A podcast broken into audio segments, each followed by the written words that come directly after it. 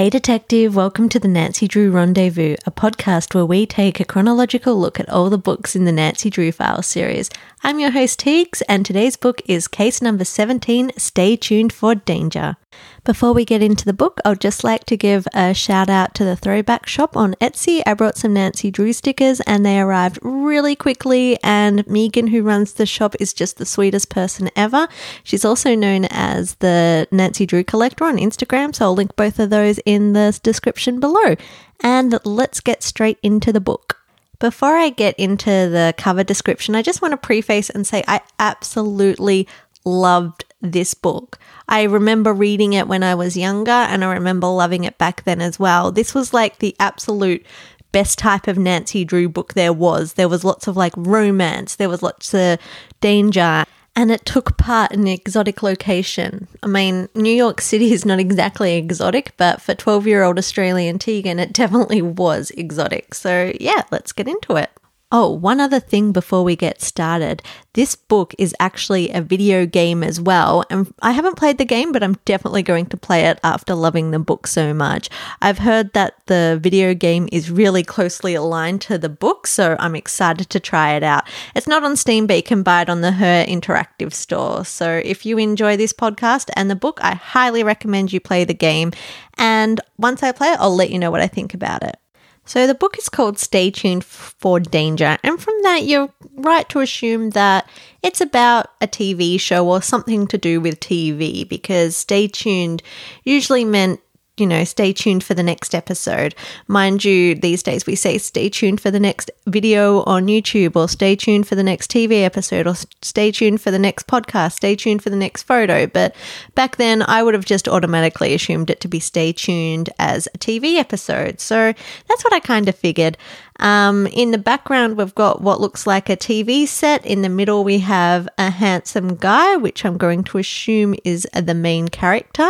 And then we've got Nancy, like really, really big up front. Like usually she's quite in line with the rest of the things, but she takes up the majority of the cover. She's wearing a black shirt, uh, a red shirt rather, and a black cardigan. And she's kind of like looking scared, like something's about to like fall on her or something. This book is a really, really Bess-centric book, which I love because Bess is my absolute favourite character. I mean, so is Brenda Carlton, but I absolutely love Bess. I think she's great. Anyway, the book starts off and the girls are at an ice cream store and Bess is looking longingly at a sundae, and, you know, there's the usual comments about her weight. They're on the way to the airport to fly to New York City, which is the second book that takes place in New York City. The first one was Deadly Intent. Bess and Nancy are going to take a vacation and stay with Nancy's Aunt Eloise. Bess teases George and says, how can you possibly stay in River Heights and run a race and not come to New York City for a holiday? Just a little side bit. I was actually reading The Triple Hoax at the same time I was reading this book, and it's very similar. Nancy and Bess head to New York to see Aunt Eloise. However, in The Triple Hoax, Aunt Eloise calls them and c- tells them to come to New York City, which somehow they magically can just drop everything and afford flights there the next day. And this was like a long time ago, so it would have been very expensive to solve a case. But in this particular book, Nancy and Bess are going to New York just purely for a holiday. Nancy does not want any mysteries or anything. So, of course, you know, there wouldn't be a book if there was no mystery. So we know there's definitely a mystery going to happen. So let's see how it all pans out. Actually, the race that George is running is a marathon. So George is so athletic, you know, amazing cyclist. She can run marathons. I guess she would be take part in the Ironman series if that was a thing in the world of Nancy Drew. Just crazy. I can't, those people that are like so athletic and so sporty just, yeah, blows my mind. I ran a half marathon once and that was a struggle. Bess and Nancy arrive in New York and head to Aunt Eloise's place, and she lives on a very, very pretty street. It's described as having an old world charm, from the tall ginkgo trees with their fanlight leaves to the old-fashioned gas lamps along the sidewalks that fronted many brownstone buildings. I just, I know that, oh man, I would love to live in a New York brownstone, but that's just so beyond any financial dreams I'll ever be able to afford. I just might make note that this is the first book that Aunt Eloise is uh, mentioned in the Files series. So we also get a description of Carson Drew's sister. Um, she's described as being tall and elegant and is a female version of Carson. They both have lustrous brown hair and aristocratic features. So I always imagine Carson being a very distinguished man, and I guess Aunt Eloise is just like him. Aunt Eloise lives on the second floor of the building, and her house is decorated with the papered dainty flowery print. Wallpaper is so... Uh, I mean, I guess it was very popular, but yeah, I don't know. Um, Bess is like quite stoked. She's like, I love what you've done with the place. And she's surprised that there was trees in her backyard, which Aunt Eloise tells her, it's not a backyard, it's a courtyard. We don't have enough space for a backyard. Aunt Eloise apologizes to Nancy and Bess that their room faces to the street, and Nancy says, oh, it's okay, it's pretty quiet. And then a fire engine blares past and they make a joke saying, ah, ha, ha, very quiet for a New York City street.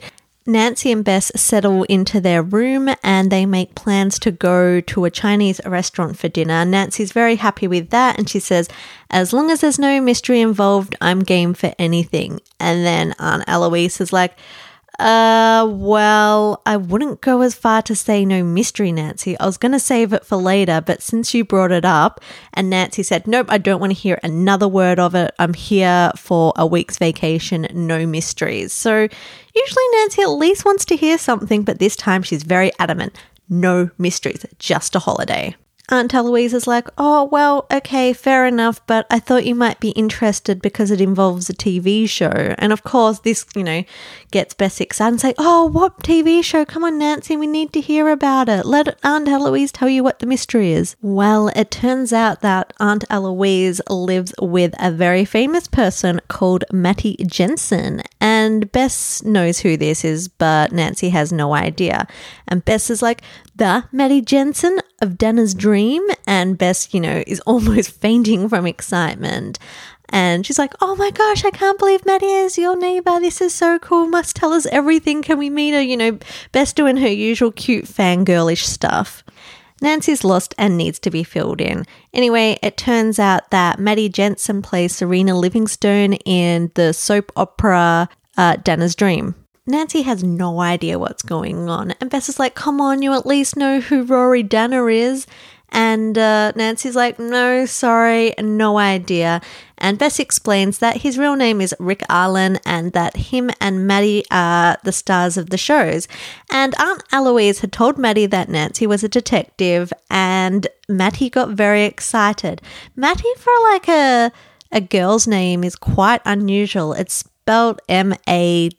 Double T I E. I don't know what it could be short for, but yeah, I just, I thought it was weird to have a girl called Maddie, but okay, each to their own. It turns out that some weird things have been happening on set, and she wants Nancy to stop by and take a look. And Nancy's like, oh, I really don't want any mysteries. And Bess is absolutely losing her mind. Nancy, Nancy, come on, we've got to go see the set. This is like my absolute dream to go and visit the set of Dana's Dream. George is going to be so jealous. Yeah, I was confused about that as well. Nancy doesn't know what Dana's Dream is, but George is a secret big soap opera fan. Definitely wouldn't expect it, but we always learn new things about George in every book. Like, while she's always explained as being quite a tomboy, she's quite such a sensitive and girly girl, quite underneath. Nancy reluctantly agrees and says, I guess it would be exciting to see how a television show is filmed, and agrees. So the next day they head to Worldwide Broadcasting. These uh, ghostwriters weren't very creative when it came to naming places in New York City, because in Deadly Intent, uh, the record label was called World Communications, and then this place is called Worldwide Broadcasting. So very, very creative of them. Keep it up, Carolyn Keane. Bess is looking actually really fashionable as she heads to Worldwide uh, Broadcasting. She's wearing a soft suede skirt, tights and ankle boots, and Nancy thinks that she looks like a T V star herself.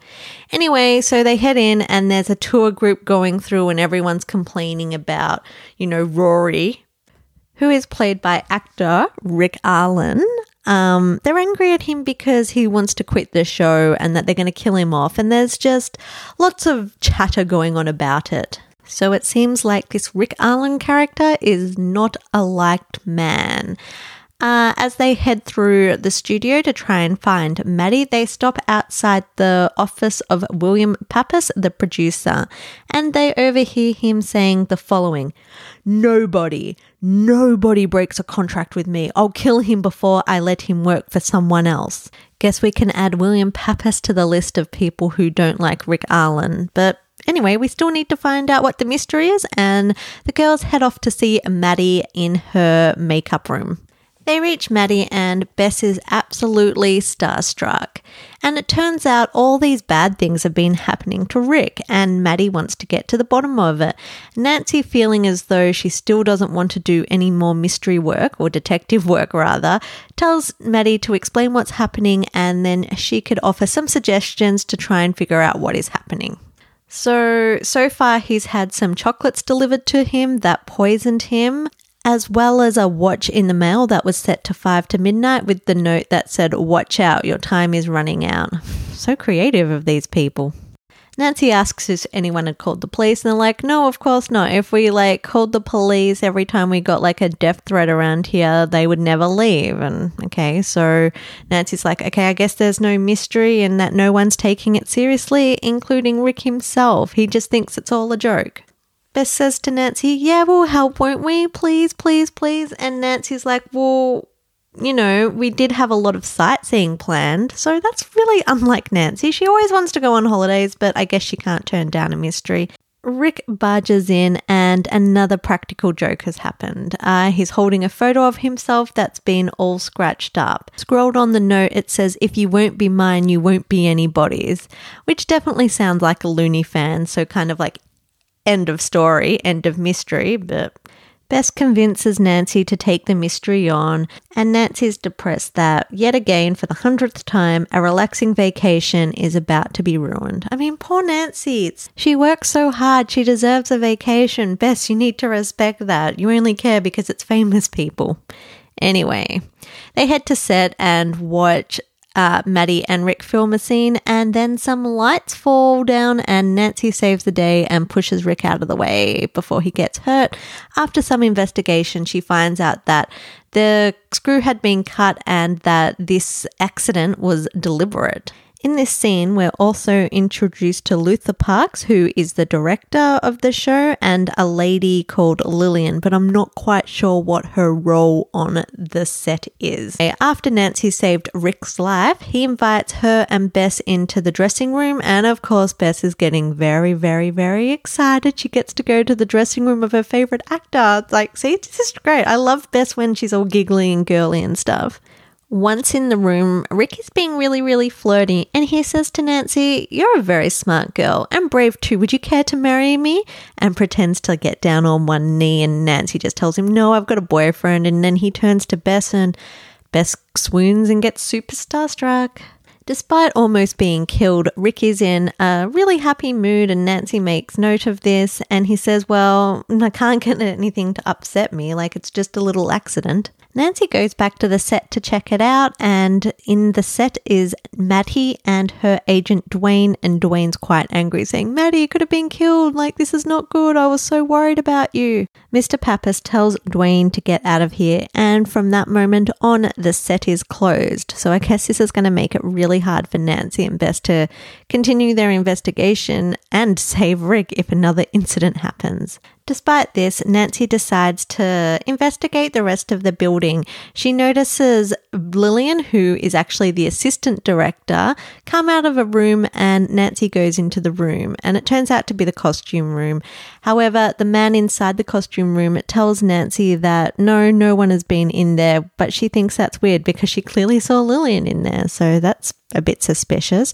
I guess Lillian is our first suspect. Or it could be William because William's very angry at uh, Rick because he's going to leave the show. But then again, it could be anyone because everybody hates this T V star for potentially ruining Dana's dream. Nancy heads back to the dressing room and there she sees Bess and Rick in an embrace about to have a very, very steamy kiss. Too hot for T V, the book actually said.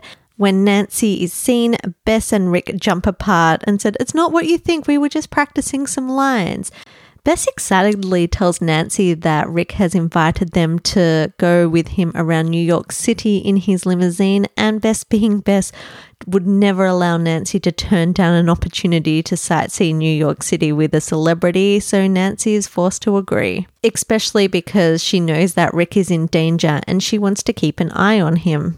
They leave and Bess starts swooning. She's absolutely head over heels for this Rick guy. So, hmm, I wonder if Bess is going to get another notch on the boys they've kissed tally at the end of the book. I've got a feeling she will. Imagine getting kissed by your favourite T V star. I mean, oh, that would be so cool.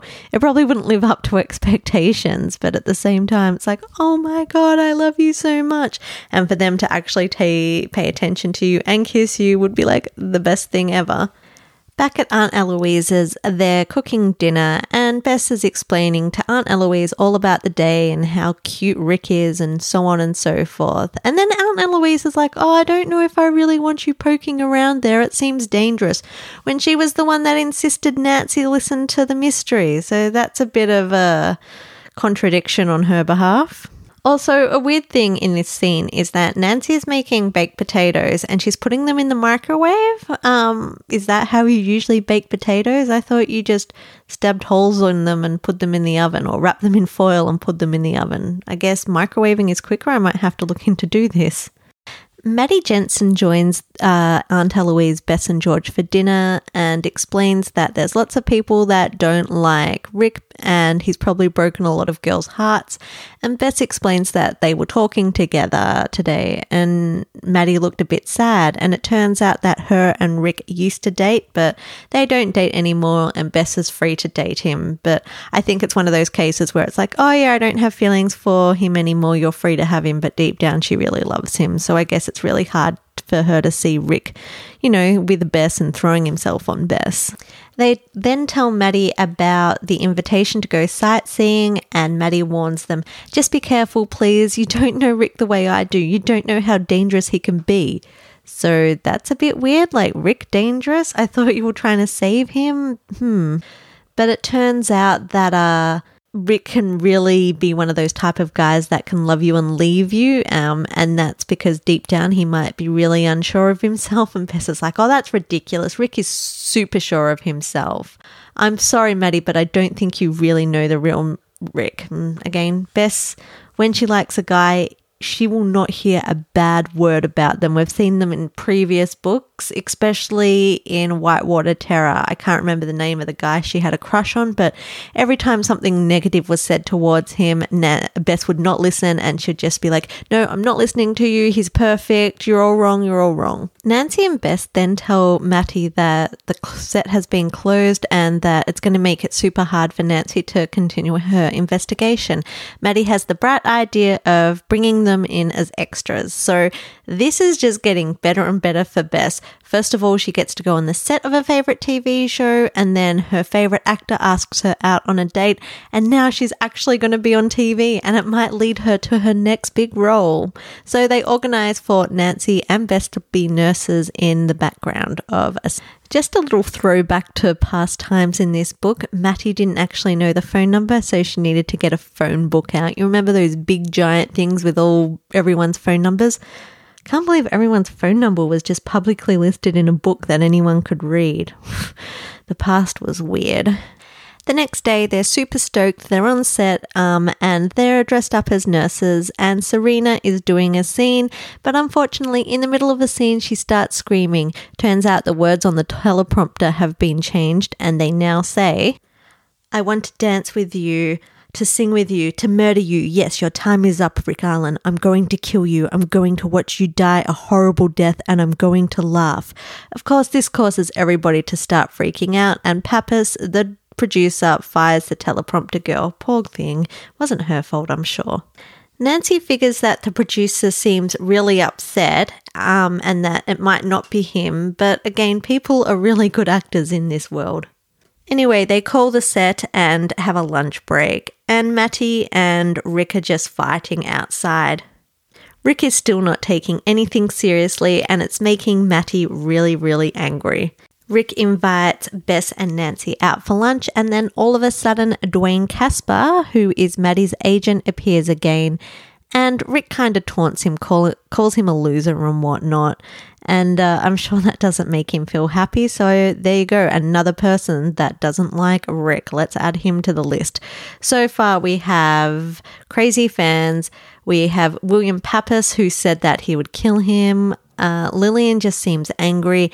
And as for the director, Lucas, I'm not sure. He doesn't really seem to play a part in it at all. So I wouldn't put him down as a suspect just yet. When Dwayne leaves, Rick tells Matty that she needs to dump Dwayne as his agent. It's like, when are you going to get a real agent? And Maddie's like, oh, come in, he's not too bad. Remember, he took me on as a client when nobody else would even give me an interview. Rick says, you've come a long way since then. You should have a major talent agency representing you. And then Maddie's like, no, I'd feel like a rat if I left him. And Rick's like, all I know is that a major agency could get you a lot more work and more money, and a girl with your talent deserves the best. But I won't say another word. I know how you feel about Dwayne, and I know that you love him. Yeah, Rick really doesn't like this Dwayne guy either, so I guess they both hate each other. They sleep in the next morning because Bess, Nancy and Aunt Eloise stayed up past one o'clock because they went out and saw a Broadway show called Soft Shoe. I did some research. This isn't an actual Broadway show, but Soft Shoe actually refers to tap dancing, so I assumed that it was just a tap dancing show on Broadway. Anyway, Bess had wheeled a T V into Nancy and Bess's room because Aunt Eloise was still sleeping. Remember those days when you could wheel a T V into a room?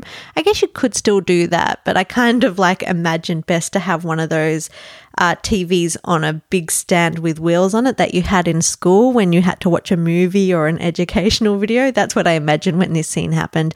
And they watch an episode of Soap Opera Weekly because they are interviewing Rick on that particular episode. The T V announcer says, our special Soap Opera Weekly guest today is the star of Dana's Dream.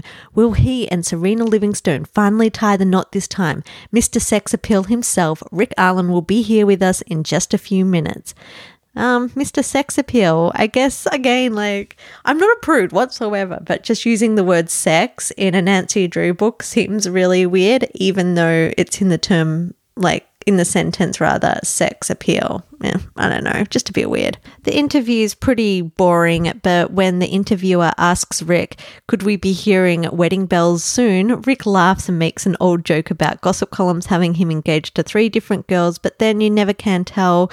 And he blows a kiss to a special lady out there, and Bess freaks out again. She's like, oh my gosh, oh my gosh, he's talking about me. Oh, I love this side of Bess. I'm I'm a Bess fangirl now. How Bess is fangirling about Rick, I'm fangirling about Bess. I love this side of Bess. They turn off the T V and they get ready for their sightseeing trip with Rick. And Bess is, of course, can't figure out what to wear, but she settles on an oversized cotton cardigan with a flowing skirt and flats.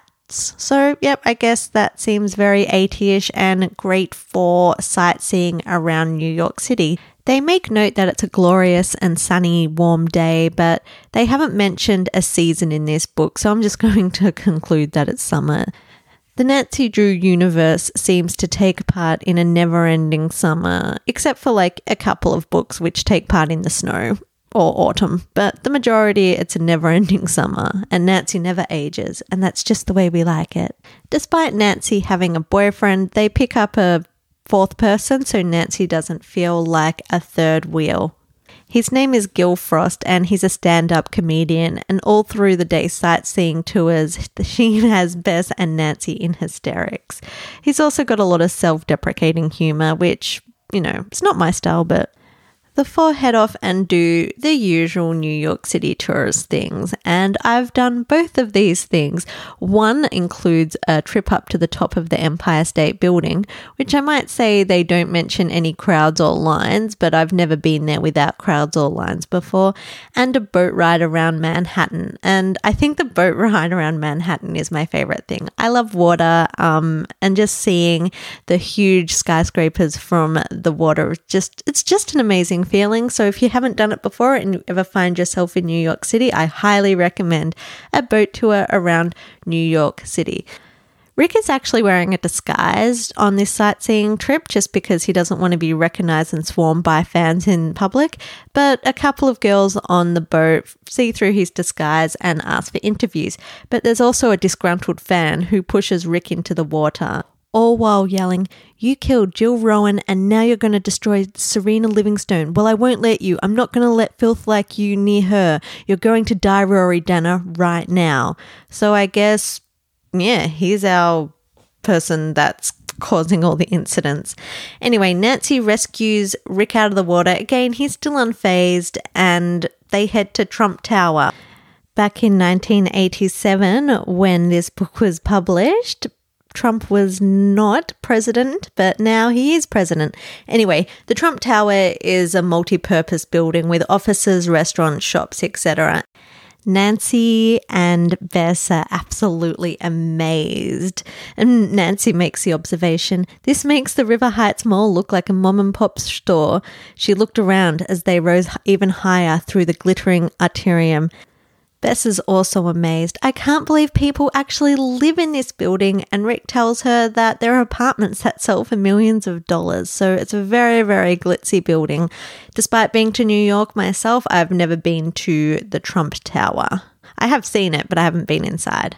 They also head to a restaurant uh, near Central Park for some chocolate pudding, and as they leave, they decide to go for a walk, but not before a taxi veers off the road and heads straight for Rick.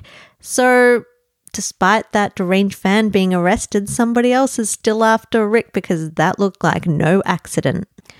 Nancy calls Ned later that night. We haven't seen him in this book yet. He says that he'll fly down to New York City to help Nancy out, but he has a big paper due, which is fair enough. Maddie comes over that evening to hang out with Nancy and Bess while Aunt Eloise is at the ballet.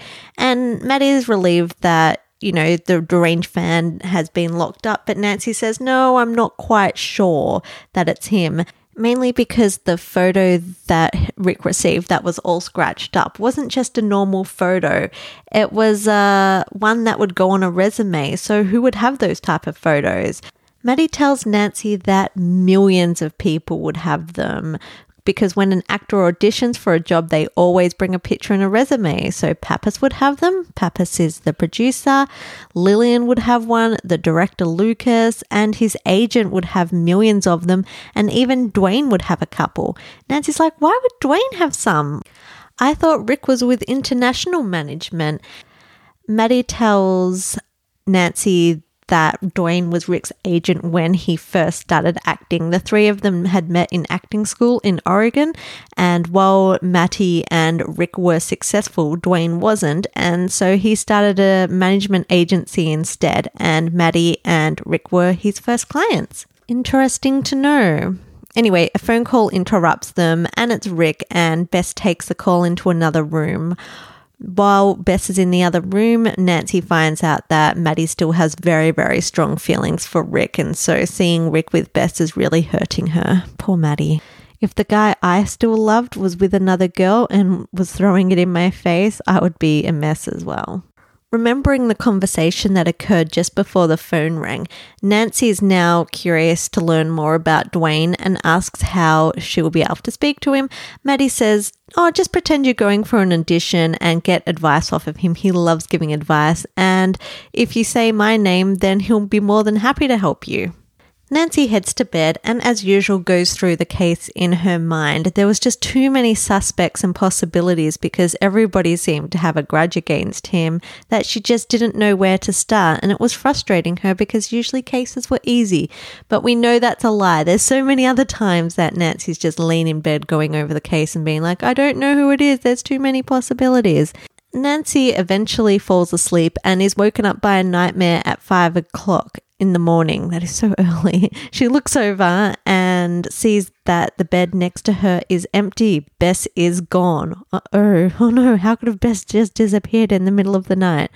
But Bess, being the Bess that she is, had snuck out and spent the whole night with Rick. Whew, naughty girl. And she didn't even tell Nancy, which is especially irresponsible. And if I was Nancy, I'd be very angry. Bess, you can't go out with someone who's in danger without telling somebody where you're going. Anything could have happened to you, and then everyone would have been very, very sad and upset. Gosh, I sound like a mother. Anyway, Bess and Rick had continued their sightseeing and they rode around Wall Street and went to the South Street Seaport. Then they went to a disco and she felt like a famous person as well because everybody knew who Rick was and she was on his arm. Bess's head is all bubbly like champagne and she goes, I think Rick really likes me. This could be the man I've been looking for all my life. So, yeah, Bess is head over heels. Nancy thinks to herself that Bess can be so irritating sometimes. Nancy gets really, really angry towards Bess quite often. Like, despite Bess being a really good friend, Nancy's always irritated by her. She was irritated by her in Whitewater Terror. She was irritated by her in uh, Wings of Fear. And a few other books I'm sure she was irritated by her. They head back to bed and Nancy wakes up at nine oh four a.m. nine oh four, very, very particular time. No idea why. Uh, and Nancy can't sleep, so she puts on her favorite jeans and wears a yellow sweater and heads out for a walk. And before, when I was talking about it always being summer, they make specific mention now that it's springtime. And Nancy's enjoying her walk. New York seems like a small nineteenth century town, and she imagines the city in more simpler times. She hangs out in a park, and then all of a sudden, Lillian appears. So out of the whole city, with millions of people, Lillian just happens to be in the same place as Nancy. I wonder if Lillian was following Nancy. Hmm.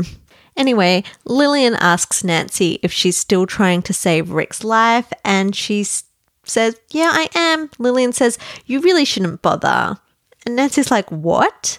Like, why is Lillian saying this?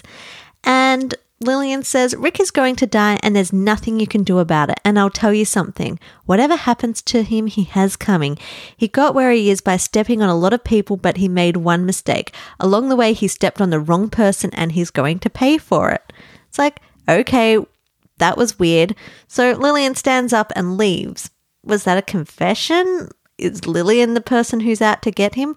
Why would Lillian appear out of nowhere and say this? I guess Lillian's our main suspect now. Later that day, Aunt Eloise, Bess and Nancy head out for lunch and then a waiter comes up to the table and says, excuse me, are you Nancy Drew? And Nancy Drew says yes, and someone had called her at the restaurant. Again, this is so weird without mobile phones.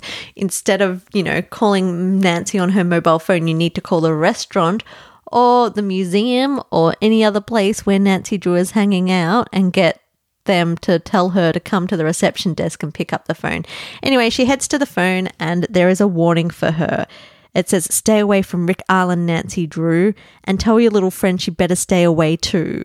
Nancy couldn't tell if the voice was male or female, but of course she's worried now. Someone's actually going out of the way to threaten Nancy Drew.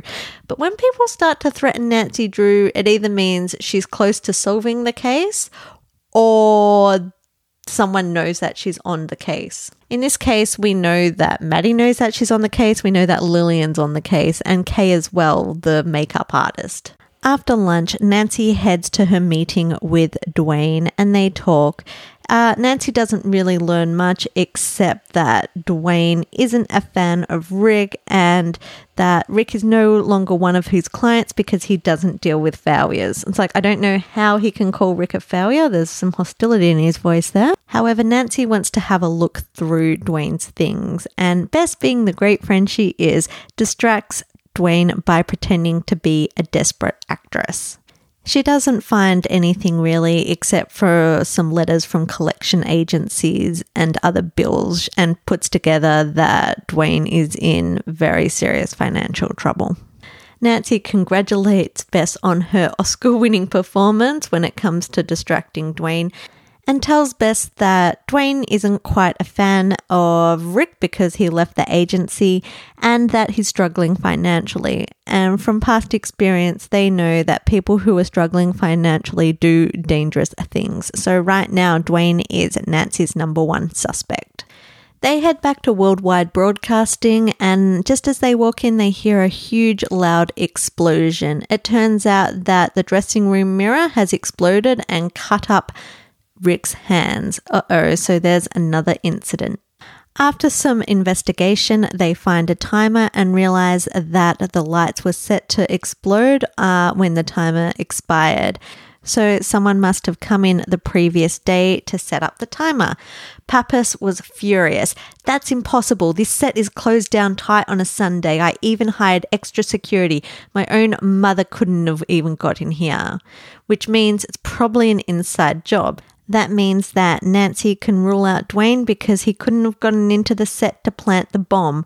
So that leaves just two suspects, Pappas and Lillian. Nancy and Bess head to the hospital to check on Rick, but when they get there, they see that Maddie is in the room with Rick and that they just have to wait. And Bess overhears some of their conversation. Maddie, oh Maddie, I'm scared. Someone really is trying to kill me. Rick says, "Don't worry, my darling. The police are here. They'll protect you." And then Rick replies with, "You know, Maddie, you were right all along. You were the only one who saw the truth. Maddie, if I come out of this mess alive, I swear I'm going to make everything up to you. I need you, Maddie. I need you so badly. No one else ever meant a thing to me. You're the only one I've ever loved." And poor Bess just says, "I've heard enough," turn and ran down the hall, covering her mouth with her hands. And Nancy goes to chase her. Bess, Bess, wait. Leave me alone, she says, fighting back tears but losing the battle. I can't believe it, she sobbed. I just can't believe it. And my heart just broke in this scene with Bess. Like, that would be terrible to hear. You think that this guy loves you and really has a thing for you, and then you hear him confess his love for another woman. oh, oh, poor Bess. They head back to Aunt Eloise's place, and there is a parcel addressed to Nancy Drew, and it is ticking. Oh no, someone sent Nancy a bomb. They call the bomb squad, and thankfully it's just an old clock. However, there was a note with the clock. It says, "Last warning, Nancy Drew, leave town now." But of course, Nancy's not going to leave town. However, Aunt Eloise says, "I'm responsible for you, and if anything happens, Carson's going to be very, very angry with me." Nancy tells Aunt Eloise that they only have one day left and to let her try and spend this last day solving the mystery, and then if she can't solve it, she'll fly back to River Heights. And Aunt Eloise agrees but tells Nancy to be careful. So I guess that's a good deal. But still, even if she can't solve the mystery in one day, I bet Nancy will try and find a way to extend the vacation until she solves the mystery. I've never seen Nancy not be able to solve a mystery, or give up for that matter. They go and visit Matty later that evening, and Natty tells them that Rick is going to appear tomorrow back on the show and organises to get Bess and Nancy roles as extras again. The next day at the studio, they're on set ready to act as nurses again, and Bess is all excited because she actually has to do something in the role and has organised her mum to tape it. That's very cute. I'll do the exact same thing if I was on T V. Actually, um, whenever I go to a sporting match, uh, I always tell my parents to record it, or somebody to record it, to see if I can see myself in the crowd. Is that really vain and narcissistic of me? I don't know, but it's also just really cool to see yourself on T V. Anyway, Bess is super exciting because the casting director is there today and she might get her lucky break. Rick isn't on set yet. He's in a makeshift makeup room getting ready for his scene. However, another incident occurs. This time there is a sink filled with acid, which could have gone on Rick's face. And Rick is taking it seriously this time. He stands up, says that he's going to go on a walk somewhere, and that he's off the show and taking no more chances. Of course, this makes Pappas really angry. You can't just leave, you're on a contract. Watch me, Rick says as he storms off. Despite this, they continue to record the scene, and this makes Nancy really angry because it's her last day on the case, and instead of trying to find a real criminal, she's stuck on set being an actress. That evening, Nancy was really upset. She wasn't used to losing a case and not being able to solve it, but Aunt Eloise had planned to take them to a restaurant to cheer her up. At the restaurant, Nancy was confused to be served by a French waiter because it wasn't a French restaurant. And Nancy took her skill of being able to speak fluent in French, which we learned in book number fourteen, This Side of Evil, when Nancy was in Montreal trying to solve a case, and says to the waiter, "Garçon, avez-vous un staller noir pour toi?" And that actually means, "Boy, can I have a black pen maybe?" So this throws the waiter off and he starts speaking in English. Aunt Eloise tells Nancy and Bess that there's lots of out-of-work actors working as waiters and all these other jobs playing different roles, and that makes something click in Nancy's head. Of course, playing a different role.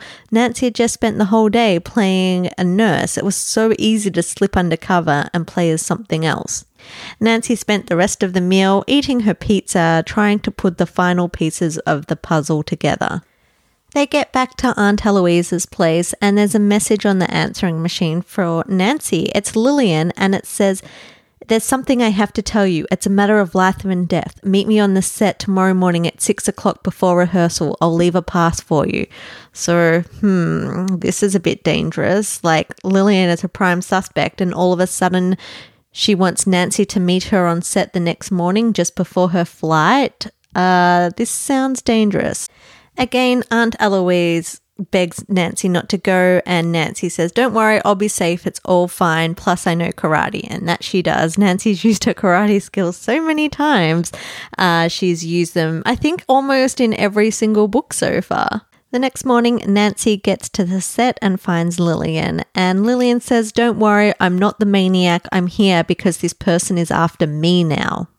Despite wanting Rick to get what he deserves, Lillian had found something in the cloakroom and she hid it, and she didn't want to tell anyone about it, but then all of a sudden she got a note, and the note says, "We're thinking of blackmail, my pet, not if I kill you first." So Lillian says, "Yep, that's why I called you in. This guy is onto me as well."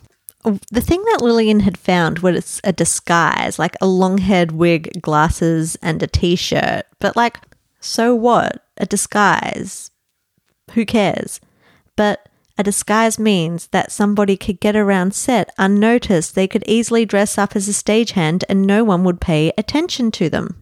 Nancy asks Lillian what else she found, and Lillian says, "Oh, more of the same, but I immediately knew that it was an actor or an ex-actor. And I finally put two and two together, which I hate to say is more than what you've done." Of course, Nancy's like, "Whew, okay," and says, "I assume you've got proof of who this maniac is then?" Of course, Lillian said, but before she could finish her sentence, she looks up and in the director's booth is none other than Dwayne Casper. What? I thought we cancelled D- Dwayne Casper out because he wouldn't be able to get into the set to set up the bomb. But I guess using that disguise, he can? Anyway, Dwayne Casper has a gun and he is absolutely gleaming.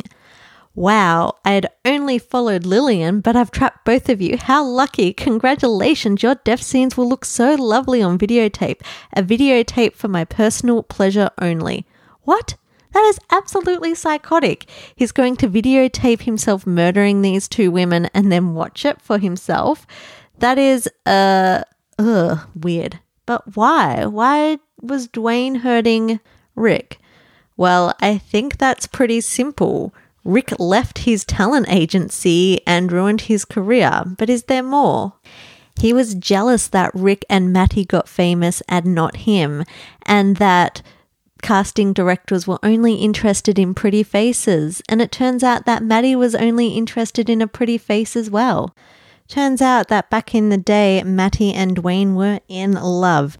However, when a casting came for Romeo and Juliet, Matty was cast as Juliet, but Dwayne lost the role of Romeo to Rick, and during that play, Rick and Maddie fell in love, and Dwayne has never let that go. Dwayne started to rant. I'm not like some people who fall in love every day, like Bess. He didn't actually say that, but you know. When I lost Maddie, I knew that I would never love anyone again. I decided that if I couldn't have her, I'd make lots of mo- lots of money.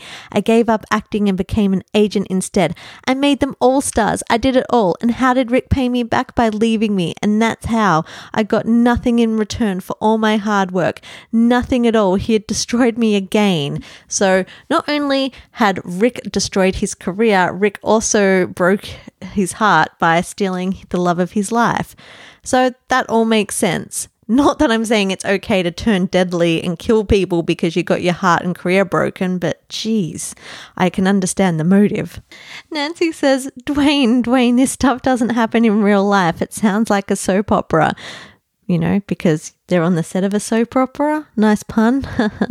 Dwayne's like, oh, that shows what you know about real life, Nancy Drew. Real life is a soap opera. You'll learn that, or rather you would have if you would have lived.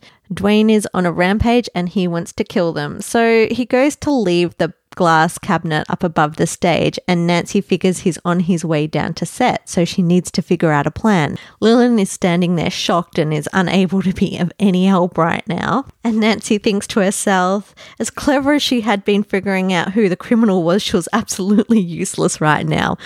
Oh, Nancy, that's not very nice of you to think, but I'm sure that you're going to save Lillian regardless. Spying a fog machine in the corner, Nancy turns on the fog machine and drags Lillian and herself into the fog and hides from Dwayne.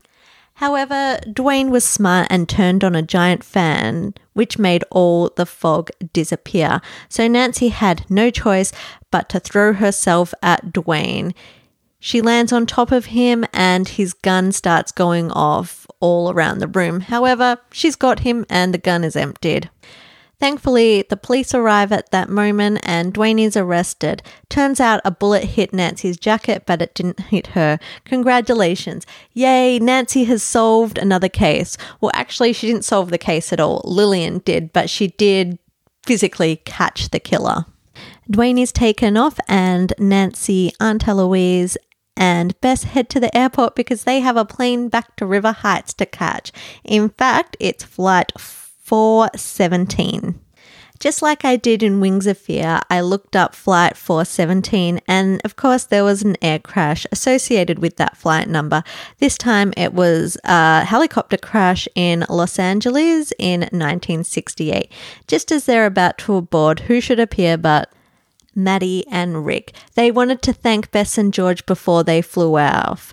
Rick was carrying two bunches of roses. He gave one to Nancy and then he gave one to Bess, who got super excited again. But it turns out the flowers were just from Pappas to say thank you for helping solve the case. Turns out that Pappas may seem scary, but he's a huge teddy bear. He even agreed to cancel Rick's contract with no hard feelings, and he'd already written Uh, Rick's death into the script. So yeah, Rick Arlen is, is alive and healthy, but Rory Dana bites the dust. And he also fired, or rather rehired everybody that he fired during his rampages. And then they announce that they're getting married, and of course Bess is a bit heartbroken, but at the same time very happy for them. That's a bit rude to just come in and like rub it in Bess's face. It's like, oh yeah, I was dating you and now I'm getting married to the love of my life. Poor Bess, this is traumatic for her. Nancy's, you know, comforting Bess saying, I'm sorry that you had to hear that. And Bess says that it's, uh, it's okay, but after a vacation like this, we really need another vacation. I'm sure if they go on another vacation, however, another mystery will happen and there will be no vacation. I actually want like a super special of Nancy Drew books where they go on vacation and they just go on vacation and it turns into like a summer romance novel. I think that would be cute, just where they have fun and there could be some adventure, but their whole hol- holiday isn't ruined, you know? Okay. Anybody else? Just me? Okay, I know. Back in River Heights, they're eating ice cream and filling George in all the drama. So tell me, George says, is Rick Arlen really as gorgeous in real life as he is on T V? And Nancy's worried about how Bess is going to take this question. And Bess is just like, not nearly. He's kind of short and those fabulous blue eyes are just contacts. And Nancy's rolling her eyes. Bess was laying it on just a little bit thick, but George is still shocked that she had a date with him. And, you know, George is really, really, really, really fangirling. I'm so jealous. And Nancy, being cautious of Bess's feelings, is just like, ah, George, she really doesn't want to talk about it. I must say these little parts at the end where they're just being teenagers do really, really warm my heart. Anyway, uh, Bess tells them that she doesn't want to be an actress anymore despite being an extra on T V, and that she's thinking of becoming a model instead. And as she says that, she takes a huge bite of strawberry ice cream. And then Nancy's, you know, a bit mean and says, will you go on your famous ice cream diet? And George makes a pun saying she's got to look her Sunday best. And Bess is a bit upset. She's like, will you lay off? I'm already depressed enough as it is. And Nancy said there'll be other guys. Bess says, no, I'm done with men forever. Until she looks out the window and an attractive guy walks past and she says, oh, who's he? He must be new in River Heights. And yay, our Bess is back to normal. The end. Yay, I absolutely love this book, as I said at the start. Absolutely amazing. Five stars, no questions. There was Bess being hopelessly in love, Nancy not being able to solve a mystery, which, I don't know, I think I like that for a change. I liked the scenery and them talking about all the landmarks in New York City. I think it's because I like Nancy. Uh, New York City so much, I'm a bit biased. Uh, as for where is River Heights, no idea, no clues whatsoever. And as for hookups, just Bess increased the tally this time with her kiss to Rick Arlen, bringing her total to four, which keeps her on par with Nancy. So Nancy four, Bess four, George two, Ned three. As for near-death experiences, I guess fighting with Rick at the end with the gun, that was the only one. So our grand total of near-death experiences is thirty-eight. In our next episode, we will cover book number eighteen, Circle of Evil. And this is another one I do remember reading when I was younger and I absolutely loved it. So I'm excited to read it again. If you haven't already, you can follow me on Instagram at Nancy Drew Podcast, or you can send me an email. My email address is hello at nancy drew podcast dot com. And if you haven't already, I would also love for you to give me a review on iTunes or your podcast app of choice. It really helps me out and it's much appreciated. See you next time. Bye, Detective.